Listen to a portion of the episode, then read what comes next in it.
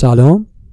من پارسا هستم و شما دارید اپیزود تازه ای رو از مجموعه پادکست های فیلموبل گوش می‌کنید. در واقع سومین اپیزود از اپیزودهای روایت هایی از عشق به سینما که توی این اپیزود هم قرار هست روایت دو عزیز دیگه دو تن از منتقدان سینما رو بشنویم. از چگونگی علاقه مند شدنشون به سینما جایگاه سینما در زندگیشون و تعریف های از این دست مثل اولین مواجههشون و چگونگی این مواجهه با هنر هفتم. امیدوارم که حالتون خوب باشه.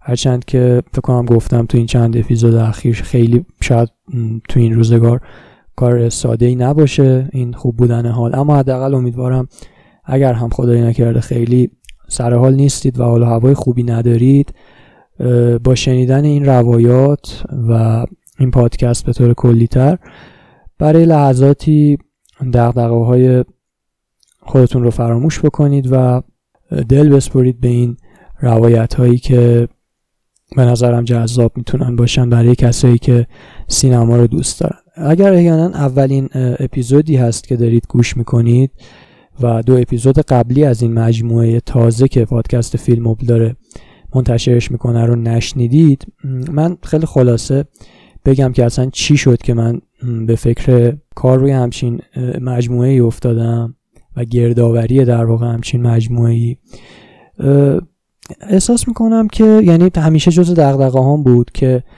انگار در سالهای گذشته منظورم از سالهای گذشته شاید چهل سال پنجاه سال پیش از الان و حالا هرچی جلوتر میای من باز به نسبت الان بهتر بوده از یه توی این موضوعی که می‌خوام بگم.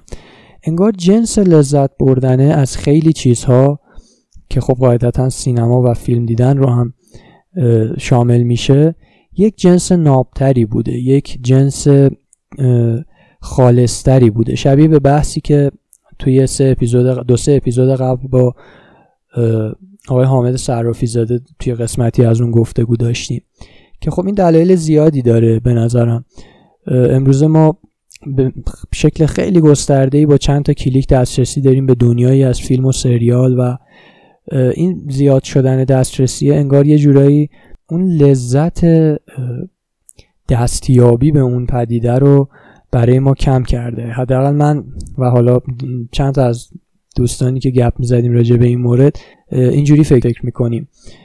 و حالا دلایل زیاد داره. از طرفی این از یک سمت که خب باعث میشه من یعنی جرقه اولیه این به برام زده شد که برم سراغ روایات اولین مواجهه های با سینما و اون غرق لذت شدنه. فارغ از هر چیزی اون لذت نابتر نسبت به الان. این که میگم فارغ از هر چیزی به خاطر اینه که باز من با یه سری از دوستان که صحبت می‌کردم از این می‌گفتن که گاهی حس می‌کنن که این فیلم دیدنه حالا یا به واسطه شغلشون که نقد فیلم باشه یا به واسطه هرچی شبیه به یک جور انجام وظیفه یک جور یک کار انجام وظیفه ای شده که خب این رو هم ببینم که نقدش رو برسونم یا از فصل جوایز عقب نمونم یا چیزای این مدلی. برای همین حس کردم شاید برای کسانی که حداقل هم نظر باشن با این مدل فکری می‌تونه جذاب باشه این شنیدن روایات و از طرفی راستش این روایات که حالا من با دوستان مختلفی آشنا شدم یا بیشتر آشنا شدم به واسطه ضبط این اپیزودها فهمیدم که واقعا می‌تونه جذاب باشه به خاطر اینکه همونطور که یک عشق مشترکی وجود داره در تمام این دوستانی که در این اپیزودها هستند نوع عشق ورزیدنه و دلیل عشق ورزیدنه متفاوت هست. مثلا دوستی میگفتش که سینما براش دریچه یه رو به جهانهای که نمیشناستش یا حتی شاید نتونه فرصت این رو داشته باشه که باهاشون آشنا بشه. یا دوست دیگری می‌گفتن که سینما یک وسیله ای بوده برای اینکه یک صحبت مشترک و موضوع مشترکی با دیگران و حتی خانواده پیدا کنند برای صحبت راجع به اون. یا مفهوم قدیمی که توی مطالعات سینمایی هم ما داریم مفهوم سینما پناهگاه و اینکه گاهی سینما و اون غرق تصویر شدنه برای ما تبدیل میشه به یک جور پناهگاه و سنگری که می‌گیریم برای دور شدن از مشکلات و مسائل و دقدقه روزمرمون و خلاصش کنم همه اینا دست به دست هم داد که فکر کنم می‌تونه پرونده جالبی باشه این ماجرا و می‌تونه برامون یادآوری کنه که اون لذت خالص و ناب از سینما و اصولا هر پدیده ای می‌تونه چقدر کیفیت بالاتری داشته باشه نسبت به اون چیزی که این روزها داریم تجربه می‌کنیم. حالا البته نظر شخصی ممکنه مخالف باشید با این نظر ولی باز همین روایات شاید براتون جذاب باشه. موضوع بعدی موضوع پیجه که همیشه گفتم من دوست دارم و لازم می‌دونم واقعا که برای بهتر کردن این پادکست. از نظراتتون من رو بهرهمند کنید و نظراتتون دریغ نکنید که می‌تونید از طریق پیج فیلموبل به آدرس فیلموبل یا دایرکت مسیج بدید یا کامنت بذارید. من فوق العاده استقبال می‌کنم و ممنون میشم. اگر پیشنهادی راجع به این مجموعه دارید یا راجع به اپیزودهای دیگه که اونها هم دوباره شروع میشن مثل اون گپ و گفتهای جمعی که پیرامون فیلم ها داشتیم یه ذره فضای دوستانه تری داشت. یا من می‌خوام یه سری پرونده هم کار کنم و در واقع موضوعات مورد علاقه خودمه. مثل سینما و موضوعات متفاوت مثلا سینما و تنهایی سینما و مثلا جنگ سینما و اینا موضوعایی که دوست دارم. اما خب شاید فیلم هایی که کمتر دیده شده و اینجوری نباشه که با یه search گوگل مثلا بیاد. و به هر حال از نظراتتون ما رو بهرهمند بکنید لطفا. و هر جا که پادکست ما رو گوش می‌کنید کانال فیلم رو اونجا لطفا subscribe کنید. هر یک عددی که به این عدد تعداد subscriber ها اضافه بشه یک قوت قلبی هست برای من برای اینکه بتونم این مجموعه فیلم رو ادامه بدم و روز به روز بهترش کنم. در مورد پوستر این قسمت هم که من از این قسمت سعی می‌کنم حالا که قالب این کاورها اینطوری چیده شده که در واقع چند تا پوستر فیلم رو ما داریم. اون پوسترهایی که می‌ذارم از این اپیزود به بعد پوسترهایی باشه که صحبت میشه ازشون توی روایات اون اپیزود. یعنی پوستر فیلم هایی باشه در واقع که توی اون اپیزود ازشون صحبت میشه. و نکته مهم همیشگی این که ما سینما رو اینجوری ببینیم که سینما برای ما همه سینما باشه. شبیه به باز اون چیزی که دوست عزیزمون آقای صرافی زاده هم فکر کنم توی پادکستشون می‌گفتن. یعنی از به قولی حالا فیلم های کلاسیک سینما ایران که بعضی فیلم فارسی می‌خونن تا فیلم فیلم های موجنوی فرانسه تا چه می‌دونم سینمای فیلم های پلیسی هنگ کنگ سینمای جنس کره جنوبی و کیمکیدوک و اینها و همه سینما. و اینجوری نباشه که به کسی به خاطر سلیقش مثلا بگیم که چه می‌دونم تو سطح سلیقت پایینه یا هر چیزی. و یک نکته دیگه هم که گفتم همیشه یادآوری کنیم اول این اپیزودا بد نیست اینه که تمام این عزیزانی که حالا توی این 7 8 9 10 نمی‌دونم به چند قسمت برسه این مجموعه به خصوص در کنار هم در واقع صداهاشون رو میشنویم. ممکن هستش که در خیلی از موارد با هم اختلاف نظر داشته باشند. از نظر دیدگاه های اجتماعی، سیاسی، فرهنگی و حتی سلیقه سینمایی. اما اون چیزی که برای ما مهمه و می‌تونه کار رو جذاب بکنه همونه که گفتم اون عشق مشترک به یک پدیده واحد یعنی سینما. که حالا ممکنه مدل عشق ورزیدنه و دلیل عشق ورزیدنه متفاوت باشه.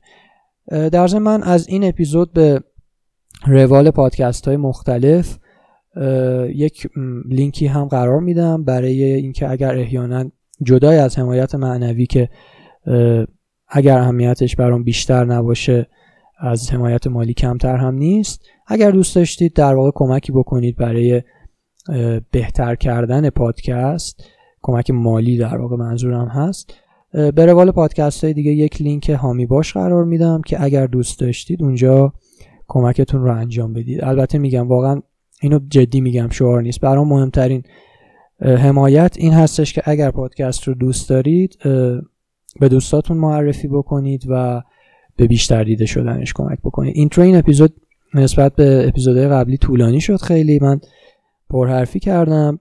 بریم و بشنویم اولین روایت رو. بعد از اینکه من خیلی خلاصه و چکیده سابقه فعالیت های اولین منتقد عزیز این اپیزود رو خدمتتون بگم. جناب آقای علی علایی.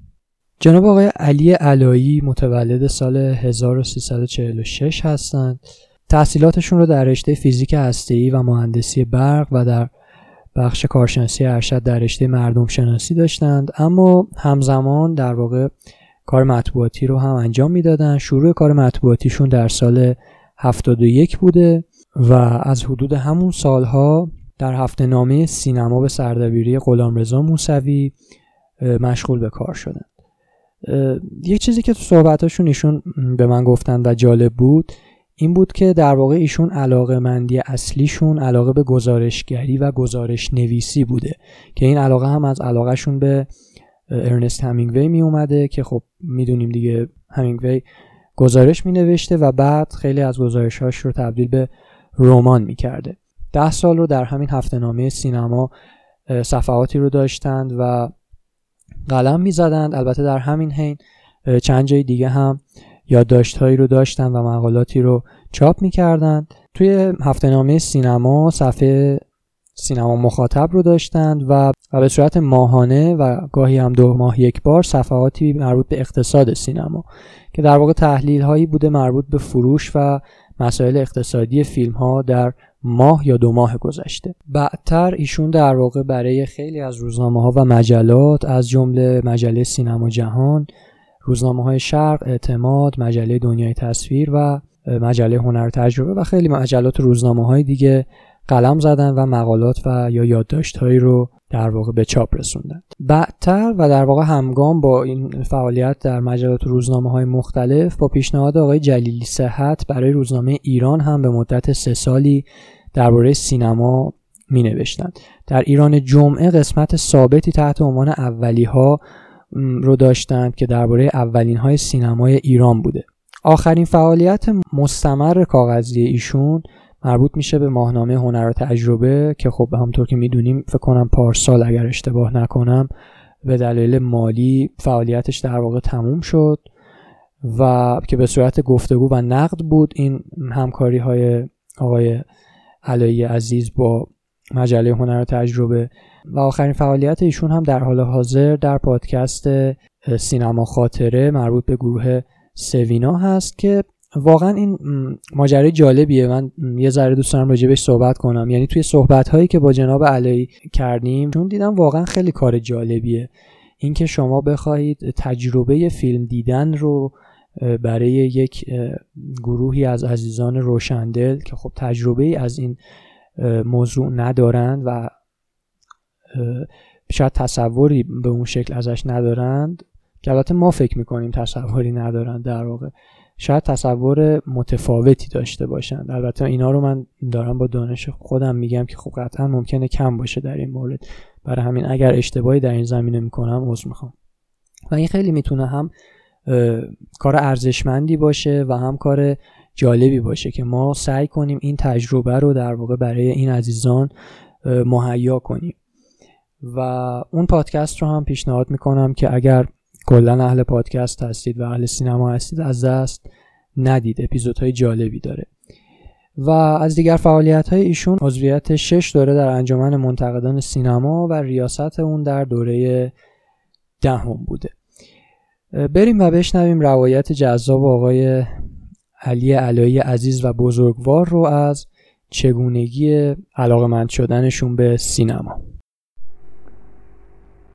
به نام خدا و سلام خدمت شنوندگان عزیز پادکست. من علی علایی هستم و در راستای برنامه که این پادکست در نظر گرفته خاطراتم رو از اینکه چگونه علاقمند به سینما شدم و در واقع سینفیل شدم براتون عرض می‌کنم. با توجه به سن و سالی که دارم و باید عرض کنم که زمانی که انقلاب شد من حدودا ده یازده ساله بودم یک سری از برنامه ها رو تونستم طبق آنچه که در تلویزیون پخش می شد ببینم در اون زمان طی یک قراردادی که بین تهیه کنندگان سینما ایران و تلویزیون بسته شده بود که اینو بعدها خوندم. فیلم هایی از سینما ایران انتخاب شده بود که در تلویزیون دوشنبه ها دوشنبه شب ها پخش بشه. در میان این فیلم ها همه جور فیلمی پیدا می شد از اون فیلم هایی که ما الان اونها رو موسوم به موج نو می‌دونیم. تا فیلم هایی که البته من اعتقادی ندارم اما برخی به غلط اونو فیلم فارسی مینامند. مثلا فیلم تنگنا پخش می‌شد رضا موتوری پخش می‌شد. از اون طرف چرخ فلک ساخت آقای زنده یاد صابر رهبرم پخش می‌شد. مهرگی های آقای فریدون گوله هم پخش می‌شد شب نشینی در جهنم هم پخش می‌شد. و همچنین برای مثال تشنه ها ساخته آقای محمود کوشان هم که بعدها متوجه شدم کپی از یک فیلم ایتالیایی بوده از خودشون شنیدم هم پخش می شد که البته این فیلم رو من خوابم برد ندیدم و خیلی دلم سوخت که ندیدم. بعد سالها منتظر بودم تا روزی VHS این فیلم رو پیدا بکنم و ببینم چون با توجه به آنچه که بچه های هم کلاسی تعریف می‌کردند خب من رو هی تحریک می‌کرد. تا اینکه روزی خدمت آقای کوشان رسیدم. و گفتگوهایی باش کردم در با تاریخ سینما ایران و ازش خواستم که اگه داره فیلم تشنه ها رو بیاره و من به این حسرت و اسرت چند دههی پایان بدم. برگشت گفت نه این فیلم نیست. اصلا من پیداش نمی کنم و فکر می‌کنم از اون فیلم هایی باشه که معدوم شده. و اگر تو پیداش کردی بیا یه بشینیم با هم نگاش کنیم. و این نکته خیلی تاسف باری بود. اما نکته مهم در اینجا دو فیلم بود. تنگنا و رضا این دو فیلم منو مبتلا کرد. و خیلی عجیب بود. برای یک نوجوان ده یازده ساله یک نونهال ده یازده ساله دو فیلم تلخ که ضد قهرمان داره و در پایان شخصیت اصلیشون به چنین فرجامی مخصوصا علی خوشتز دچار میشند. فیلم های مورد علاقش بشه و فیلم هایی بشه که در واقع سکوی انتخاب مسیر بعدیش برای اینکه سینما بشود یکی از علایق جدیش بشه و از همین مسیر به تدریج فیلم های دیگه این جریان رو بشناسه فیلم های دیگه جریان موسوم به موج نو رو بشناسه خصیصه هاست رو مطالعه کنه روش و ببینه که چرا ما سینمامون در یک مسیری به این سمت رفت. اما یه نکته اینجا وجود داره و اون اینه که ما بچه های تلویزیون بودیم. ما اول تلویزیون فیلم ها رو می‌دیدیم. ما خب نمی‌توانستیم برویم به تنهایی سینما در اون سن و سال. در تلویزیون چی پخش می‌شد؟ یک سری فیلم های آمریکایی معروفی هم بودن اتفاقا و نیز سریال های خیلی معروف از جمله مزرعه چاپارل یا دود اسلحه ویرجینیایی که من خیلی علاقه داشتم به ویرجینیایی. و همینطور که سری سریال های دیگری که پلیسی بودن مثل فراری با بازی جانسون و متهل بارتا و امثال هم ما بیشتر مجبور بودیم اونها رو در تلویزیون ببینیم. همراه با اونا خب ما فیلم های خوشبختانه فیلم های آمریکایی وسترن رو مخصوصا می‌دیدیم که این باعث شد که ما فیلم های خیلی خوبی ببینیم.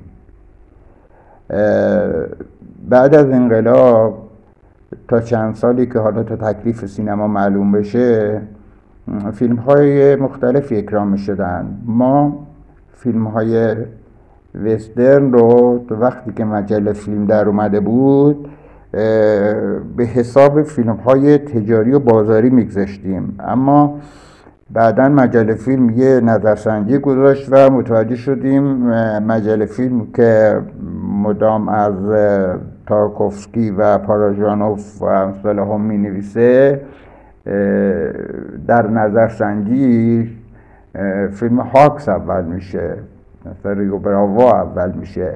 و بعد متوجه شدیم که نه نباید خجالت بکشیم از این رو که چرا فیلم وسترن دوست داریم؟ اتفاقا باید افتخار بکنیم. از اینکه فیلم وسترن دوست داریم چون یکی از بهترین ژانرهای سینماست و هنوزم میگم یکی از بهترین ژانرهای سینماست. به خاطر گرایشات اجتماعی که داشتم خیلی به سینمای ایتالیا علاقه پیدا کردم. چون معتقد بودم سینمای ایتالیا علاوه بر این که به مسائل حالا قصه گفتن و روایت کردن می‌پردازه به مسائل اجتماعی هم می‌پردازه. و این ماجرا با همون فیلم معروف دو دوچرخه شروع شد که باعث شد که من به تدریج برم به سراغ فیلم هایی که روبرتو روسلینی و ویتوریو دسیکا بعد از نیورالیسم ساختند. یک روز یک مقاله خوندم از آقای بابک احمدی که کتاباش معروفه و خیلی هم میشناسنش و ایشون در اون مقاله اثبات کرده بود که سینمای آمریکا سینمایی که اتفاقا خیلی اهل فکر و تفکر و اندیشه است. من تمام اون مقاله رو در واقع به نوعی اصطلاحا بگم خوردم و خوشحال شدم از اینکه یه آدمی مثل بابک احمدی رو پیدا کردم که مستنداتی داره به من میده که به من میگه که فیلم های آمریکایی هم اهل فکرند اهل تفکرند و مثال های زیادی هم آورده بود و از این بابت خیلی خوشحال شده بودم و رفتم سراغ با این نگاه سراغ دیدن فیلم های آمریکایی و بعد متوجه شدم که چقدر درست دیدن و چقدر مدرسه خوبیه دیدن فیلم های آمریکایی و هنوزم توصیه می‌کنم که فیلم دیدن رو با فیلم های آمریکایی شروع بکنید هیچ اشکالی نداره. اصلا شروع بکنید. فکر نکنید که فیلم های آمریکایی دیدن درسته که بخشیش بازاری تجاریه اما باعث خجلت و شرم کسی اصلا نمی‌تونه باشه. اتفاقا فیلم های بسیار بسیار متفکرانه ایه. در این فرایند من از سینمایی که گفتم اومدم به سینمای ایتالیا بعد رفتم وارد سینمای فرانسه شدم. شاعرانگی سینمای فرانسه در یک مقطعی خیلی جذبم کرد. یه دوره من کاملا جذب این شده بودم که فیلم های فرانسوی رو پیدا بکنم و اونها رو ببینم. و هنوزم اگر پیش بیاد متاسفم از اینکه سینمای فرانسه ضعیف شده. هنوزم اگر پیش بیاد من فیلم فرانسوی رو از دست نمیدم. ولی در مجموع طی این فرایند و این سیری که خدمتون ارز کردم همچنان به این نتیجه رسیدم به زرس قاطع که سینما یعنی سینمای آمریکا و اونم سینمای کلاسیک آمریکا. ببینید سینما با سینمای کلاسیک تمام شد. سینما با جان فورد بیلی وایلر ویلیام وایلر فرانک کاپرا تمام شد. هر آنچه که بعد از اون داره ساخته می شود ترجمان دیگری از آن چیزی است که ما از سینما می‌شناسیم. اما در این میان من اتفاقاتی رو که در سینمای شرق آسیا افتاده رو کتمان نمی کنم. فیلم های خیلی خوبی ساخته شده و اصلا ازش نباد گذشت. کسی نمی‌تونه از کیم کیدوک بگذره. اما علا رقم نکات و خاطراتی که گفتم و تاکیداتی که کردم من برای اولین بار در خرداد سال 1356 به سینما رفتم و فیلمی رو روی پرده سینما دیدم. به سینما پاسیفیک که الان سینما ایران نامیده میشه در خیابان شریعتی قرار داره. اون فیلم فیلم پشت و خنجر ساخته زنده یاد ایرج قادری بود و جناب سعید مطلبی فیلمنامه اون فیلم رو نوشته بود. این اتفاق برای من اتفاق خیلی مهمی بود. چون برای اولین بار بود که من یک هنرپیشه رو روی پرده می‌دیدم و با مفهوم کلوزاپ کلوزاپ هایی که مرحوم فرج هیدری به خوبی گرفته بود آشنا می شدم برای نوجوانی مثل من ابهت ایرج قادری بر پرده سینما به خصوص در نماهای کلوزا یک قهرمان ایرانی با جذبت ساخته بود و باعث شده بود که از دیدن فیلم های ایشون به خصوص در نوجوانی نگذرم و خیلی جالب بود که میگشتم و فیلم های آقای قادری رو پیدا می‌کردم فیلم هایی رو که بازی کرده بودند. و بعد متوجه شدم که فیلم هایی رو که ساختند چقدر فیلم های بهتریه از اون فیلم هایی که توسط دیگران کارگردانی شده. و واقعا یادشون گرامی من اینجا می‌خوام اعترافی بکنم که البته جمله بعدی نیست اما بگم که من فیلم فارسی به اون معنایی که رایجه خیلی دیدم چون من خودم واژه فیلم فارسی رو عرض کردم که قبول ندارم و در واقع اونو سینمای کلاسیک ایران می‌دونم. من از این فیلم ها نگذشتم و به خاطر شناخت تاریخ سینمای ایران سعی کردم اکثر فیلم های از این نوع که می‌تونم به دست بیارم ببینم. اما باز برمیگردم به بخش اول حرفام.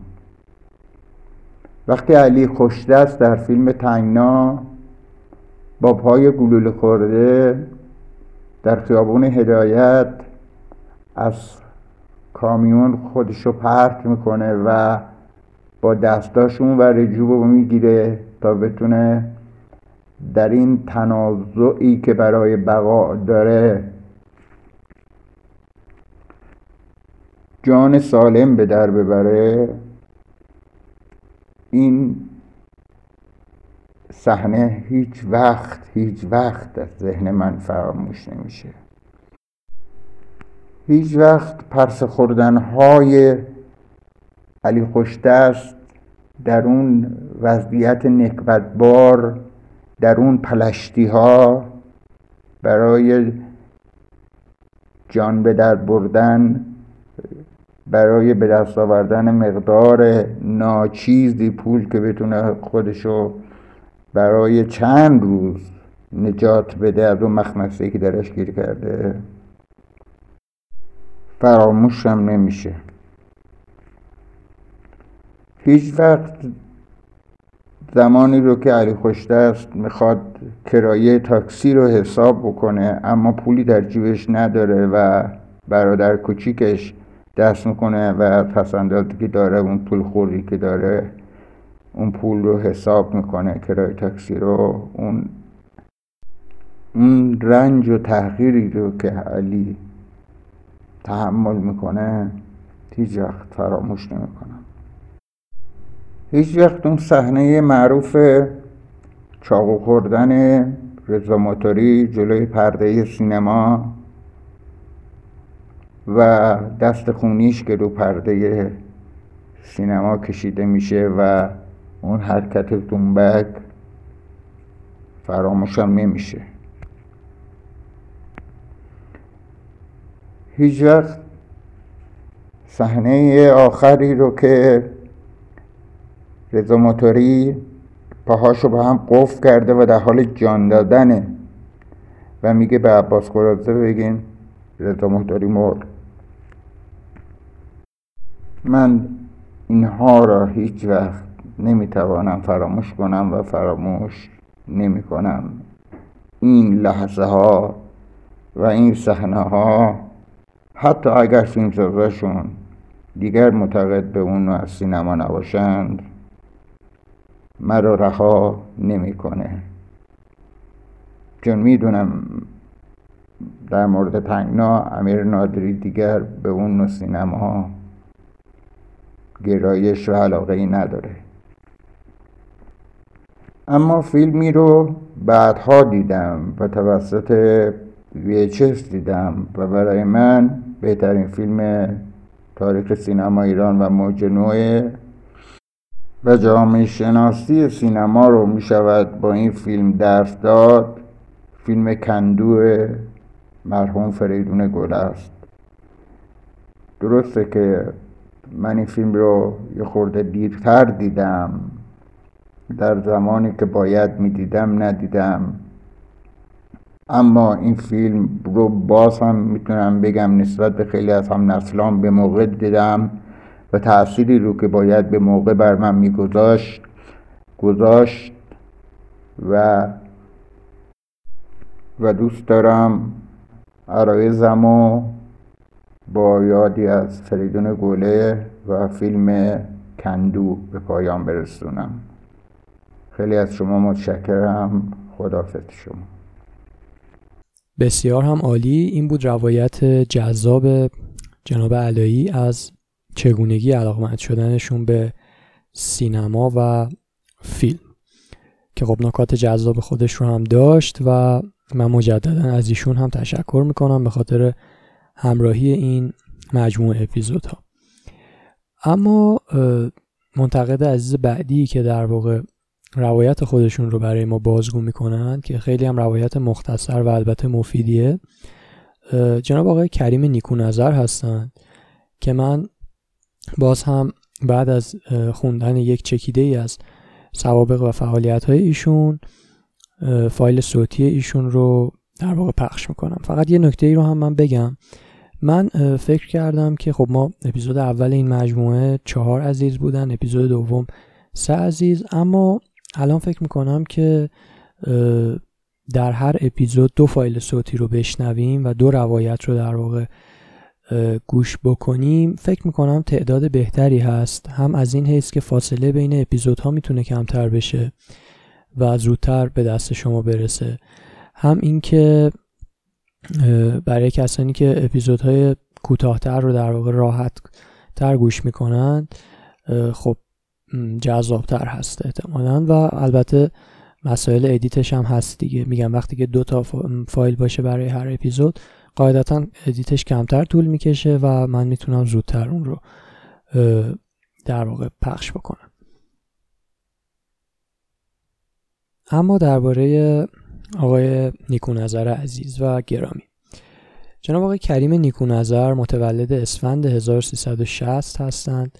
آغاز فعالیت های مطبوعاتیشون از سال 1381 در هفته نامه سینمای نو بوده و در ادامه رزومهشون رو به طور کاملتر و دقیقتر خدمتتون عرض می‌کنم. همکاری با روزنامه ایران از سال 82 تا 84 دبیر صفحات فرهنگ و هنر در روزنامه اعتماد سال 84 دبیر صفحات سینما و تلویزیون در روزنامه کارگزاران از سال 85 تا 86 خبرنگار هفته نامه شهروند امروز از 86 تا 88 خبرنگار صفحه سینما و تلویزیون در روزنامه اعتماد ملی سال 88 همکاری با مجله مهرنامه از 89 تا 92 دبیر تحریریه ماهنامه سینمایی 24 از سال 90 تا 95 دبیر صفحات سینما و تلویزیون هفته نامه صدا از 93 تا 96 دبیر صفحات سینما و تلویزیون روزنامه مردم امروز 94 دبیر صفحات سینما در مجله مهرنامه از 94 تا 95 و دبیر صفحات سینما و تلویزیون روزنامه سازندگی از سال 95 تا به امروز. بریم و روایت ایشون رو هم بشنویم. راستش دقیق نمی‌دونم از کی شروع شد. شاید از خیلی وقت پیش یعنی از اوایل دهه هفتاد وقتی که من 11 12 سالم بیشتر نبود توی آبادان و زمانی که ما فیلم هایی رو می‌دیدیم که شبکه های کشورهای عربی پخش می‌کردن. بعد از جنگ وقتی ما رفتیم اونجا با یه آنتن معمولی می‌شد تلویزیون کشورهای اطراف یعنی مثل کویت و بحرین و همین کشورهای اطراف حوزه خلیج فارس رو به راحتی می‌شد دید.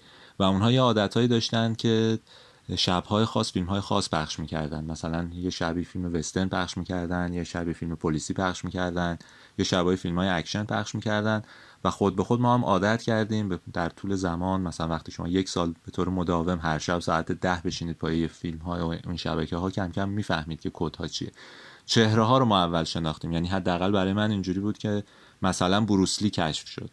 بعد کم کم جان وین کشف شد. بعد اینگرید برگمن کشف شد. بعد نمی‌دونم افراد همینجوری به هر چه جلوتر می اومدیم اول ستاره ها رو پیدا می کردیم. شاید یک دلیل دیگه هم داشت که آبادان یه شهری بود که پر از سالن سینما بود و نسل قبلتر ما یعنی مثلا نسل پدر من اموهای من افرادی که دور برمون بودن همه فیلم بین بودن خاطره داشتن از سینما و مدام درباره اینها حرف می زدن. یعنی وقتی مثلا یه وسترنی از جان وین پخش می شد که شاید خیلی وسترن ویژه هم نبود اونها قبلا تو سینماهای آبادان دیده بودن.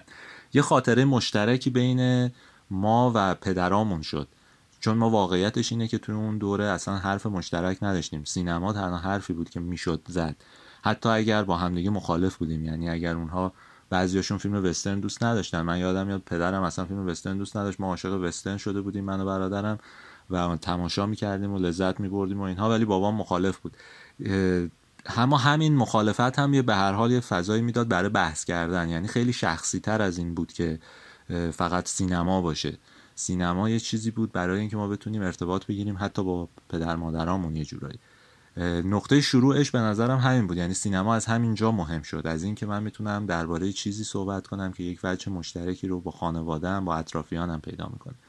خب اون سالها هم که داریم صحبت می‌کنیم اصلا چیزی به اسم سینما توی شهری مثل آبادان هنوز راه نیفتاده بود. یکی دو تا سینمای تابستونی بود. که فیلم ها رو خیلی قدیمی رو میومدن توش پخش می‌کردن. بنابراین سینما ایران هم خیلی معنا نداشت.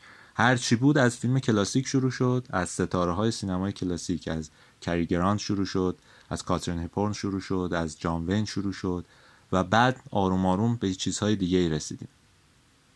راستشو بگم شاید جدی شدنش برمیگرده به خوندن مطالب سینمایی. یعنی همین نقد ها و گزارش ها و یادداشتایی که توی مجله های سینمایی چاپ می‌شد. حالا تو سن من خیلی قابل فهم نبود که مثلا بگم که کدوم یکی از منتقدا خیلی ویژه بودن و اینها برام. بعدها اینها در واقع کشف شد و خودم احساس کردم که بهشون نزدیکترم یا از خوندنشون یاد می‌گیرم و لذت می‌برم. ولی تو اون سالها هر چی بود میخوندیم واقعا. هر مجله در میومد به خصوص مجله هایی که درباره فیلم های کلاسیک کار می‌کردن خب بیشتر از طرفدار داشت برای من. چون که همونطور که گفتم فیلم کلاسیک زیادتر می‌دیدم تا فیلم های روز و اینها. و اون موقع یادم میاد که آقای پرویز نوری صفحه داشت توی مجله هدف یه صفحه سینمایی داشت که خیلی وقت قبلتر شروع کرده بود انتشارش رو. هر هفته من میخوندم که ببینم اون چیا رو معرفی می‌کنه. یه ویژگی داشت آقای نوری که هنوز هم داره. درباره فیلم های مشهور کلاسیک بیشتر حرف می‌زد. و یه لجبازی هم داشت. قانع نمی‌شد سر فیلم های جدید و همین لذت بخش بود دیگه. چون ما مثل آدم های شده بودیم که دستمون به فیلم های جدید نمی‌رسید و آقای نوری داشت اصرار می‌کرد که فیلم قدیمی هم بهتره. خود همین کمک می‌کرد که اطلاعات بیشتری پیدا کنیم. و بعد خب مجله فیلم نقش مهمی داشت. مثلا اون سایه خیالی که آقای صدر منتشر می‌کرد خب واقعا تاثیرگذار بود برای ما. چون یه فیلمی مثل این گروه خشن می‌دونیم که اصلا نمی‌دونستیم چیه. سال حسابشو بکنه دیگه سال 71 بود. 11 سالم بود 12 سالم بود و اصلا نمی‌دونستم که باش چجوری باید مواجه بشم. بعد یه دفعه سایه خیال در میومد درباره یکی از بازیگرای این گروه خشن. یا درباره ساموئل فولر یه دفعه یه مطلبی چاپ می‌شد. خب خیلی به نظرم برای آدمی که تو اون سن و ساله تاثیرگذار بود. و همین گرایش من رو بیشتر کرد به اینکه سینما رو یه جور دیگه متوجه بشم. یعنی حالا دیگه از اون حد بازیگر محوری عبور کنم و بفهمم که تو تیتراژ فیلم ها آدم های دیگه هم هستن. من مثلا یادم میاد فیلم مکی با خانم میلر رو که اولین بار دیدم اصلا شوکه بودم چون هیچی نمیفهمیدم از فیلم واقعیتش. اصلا نمی‌دونستم چرا این فیلم اینجوریه. و همین باعث شد که برم بفهمم کارگردانش کیه مثلا آلتمن چجوری کار می‌کنه و اینها. اینها مثل یه کشف بود به هر حال توی اون سالها. نمی‌دونم الان یا آدم ها چجوری اینها رو پیدا می‌کنن یا علاقهشون چجوریه ولی حداقل توی اون سالها خیلی لذت بخش بود چون واقعیتش اینه که هیچ چیزی وجود نداشت دوره بر ما که بتونیم این مسیر رو طی بکنیم.